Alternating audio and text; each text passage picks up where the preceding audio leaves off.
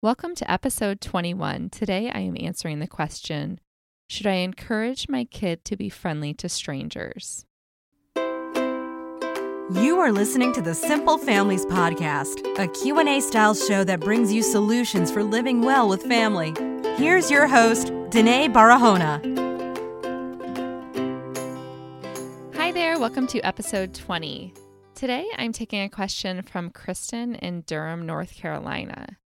Before I get to that, though, I wanted to mention that we are starting the Toy Detox in March. And the Toy Detox is a program to help you declutter the toys.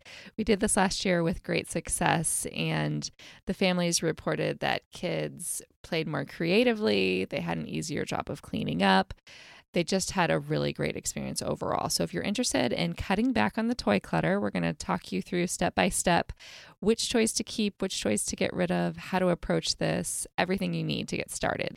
If you head over to the show notes, the link to sign up will be there. It's at simplefamilies.com forward slash episode 21. This is a question and answer style podcast, so I need your questions. You can leave those for me at simplefamilies.com forward slash ask. And if you prefer to have something more private and need some one on one support, I do offer coaching services as well. You can go to simplefamilies.com forward slash coach to get more information. That brings us to Kristen's question for today. She writes that her daughters are three and a half and 15 months, but this question mostly pertains to the three and a half year old. She said, It's very important to me to teach her to be confident and kind in speaking with people. But I wonder, how comfortable do I really want her to be around strangers? Should I be teaching her stranger danger to some degree or focus on being kind and friendly? We are out in public a lot, so this is a big issue for me, and I've talked to a lot of other moms that had the same question. How much should I be encouraging or insisting my daughter to be friendly or courteous with strangers? I would not describe her as shy at all, but she always clams up or hides when we're out in public and someone says hello to her. How should I respond, and what should I be telling her or the stranger in this situation? So, Kristen, I really see this question as sort of two parts. First, being how much stranger danger language and talk do we really need to be doing with our kids? And the second being, how much do I really need to encourage or support or push my daughter to socialize more with people she doesn't know, particularly when she's out in public with strangers and that sort of thing? So, first of all, I do think there is a time and a place for teaching kids about strangers.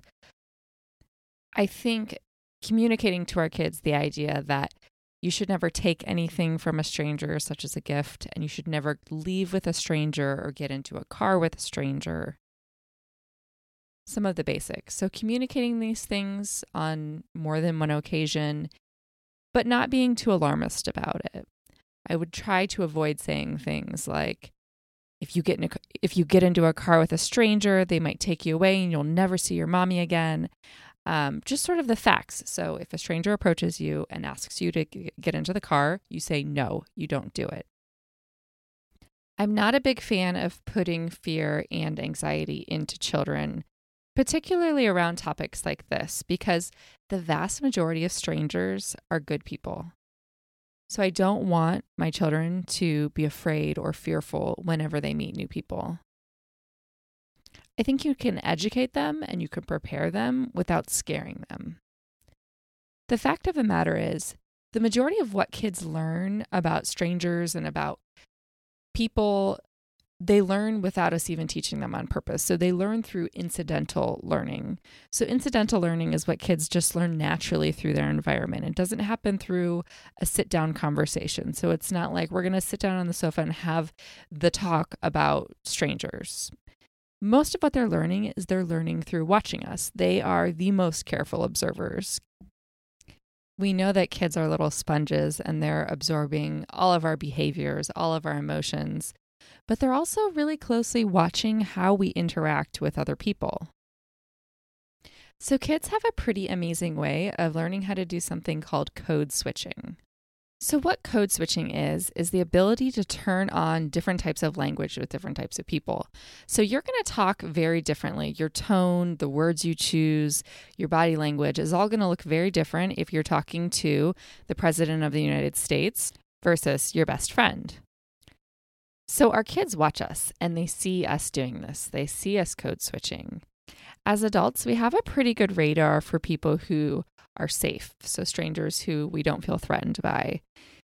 Our kids don't have that same radar yet, but they're learning that radar. They're constantly learning that radar by watching us use code switching. So they watch our body language, they watch our tone, they watch how we approach different people, and they can start to see and size people up to say, hmm, I think this is a safe person. I don't think this is a safe person. This is someone that I might want to talk to. This is someone I might not want to talk to.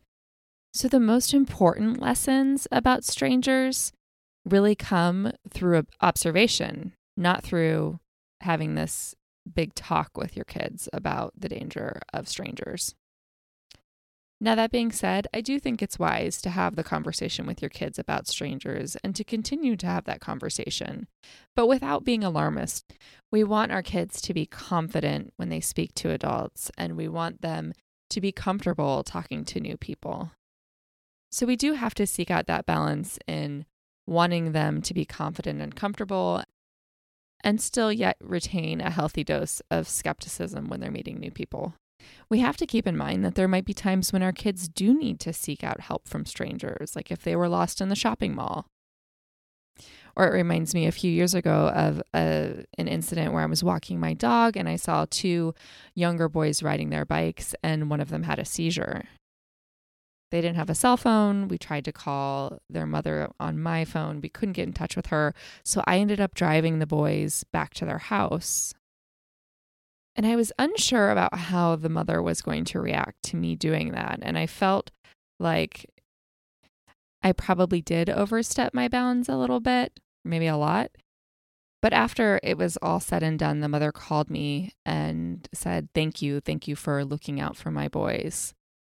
And I couldn't help but think that I would hope that there was a well intentioned stranger that might be willing to help my kids if they were ever in a similar situation.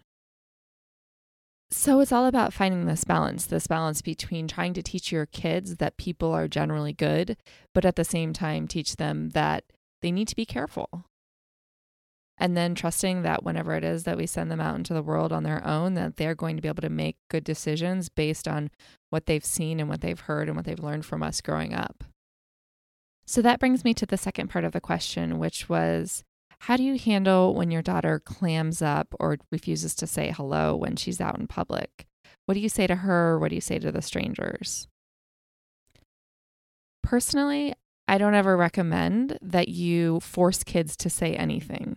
So I don't recommend that you force kids to say they're sorry. I don't recommend that you force them to say hello or goodbye. The way to creating these habits and establishing these behaviors is to model them yourself, not try to force them onto your kids. If you demand that they say hello or you demand that they say that they're sorry or whatever it is that you're trying to get them to say, it often creates more resistance. There was an article about how to teach your kids consent in the Huffington Post that I really loved. I'm going to put it in the show notes.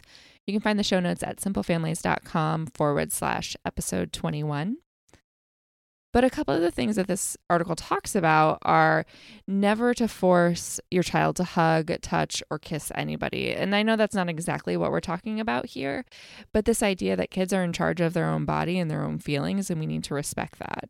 So, whether this is meeting a stranger in public and shaking their hand, or it's giving a hug to their uncle who they only see once a year, whatever it is, that we need to respect their decisions and avoid trying to push them into behaviors that might be a little bit more socially appropriate. Again, they're going to learn through observing. So we need to model this behavior, model this friendly, welcoming behavior, and they will eventually follow suit.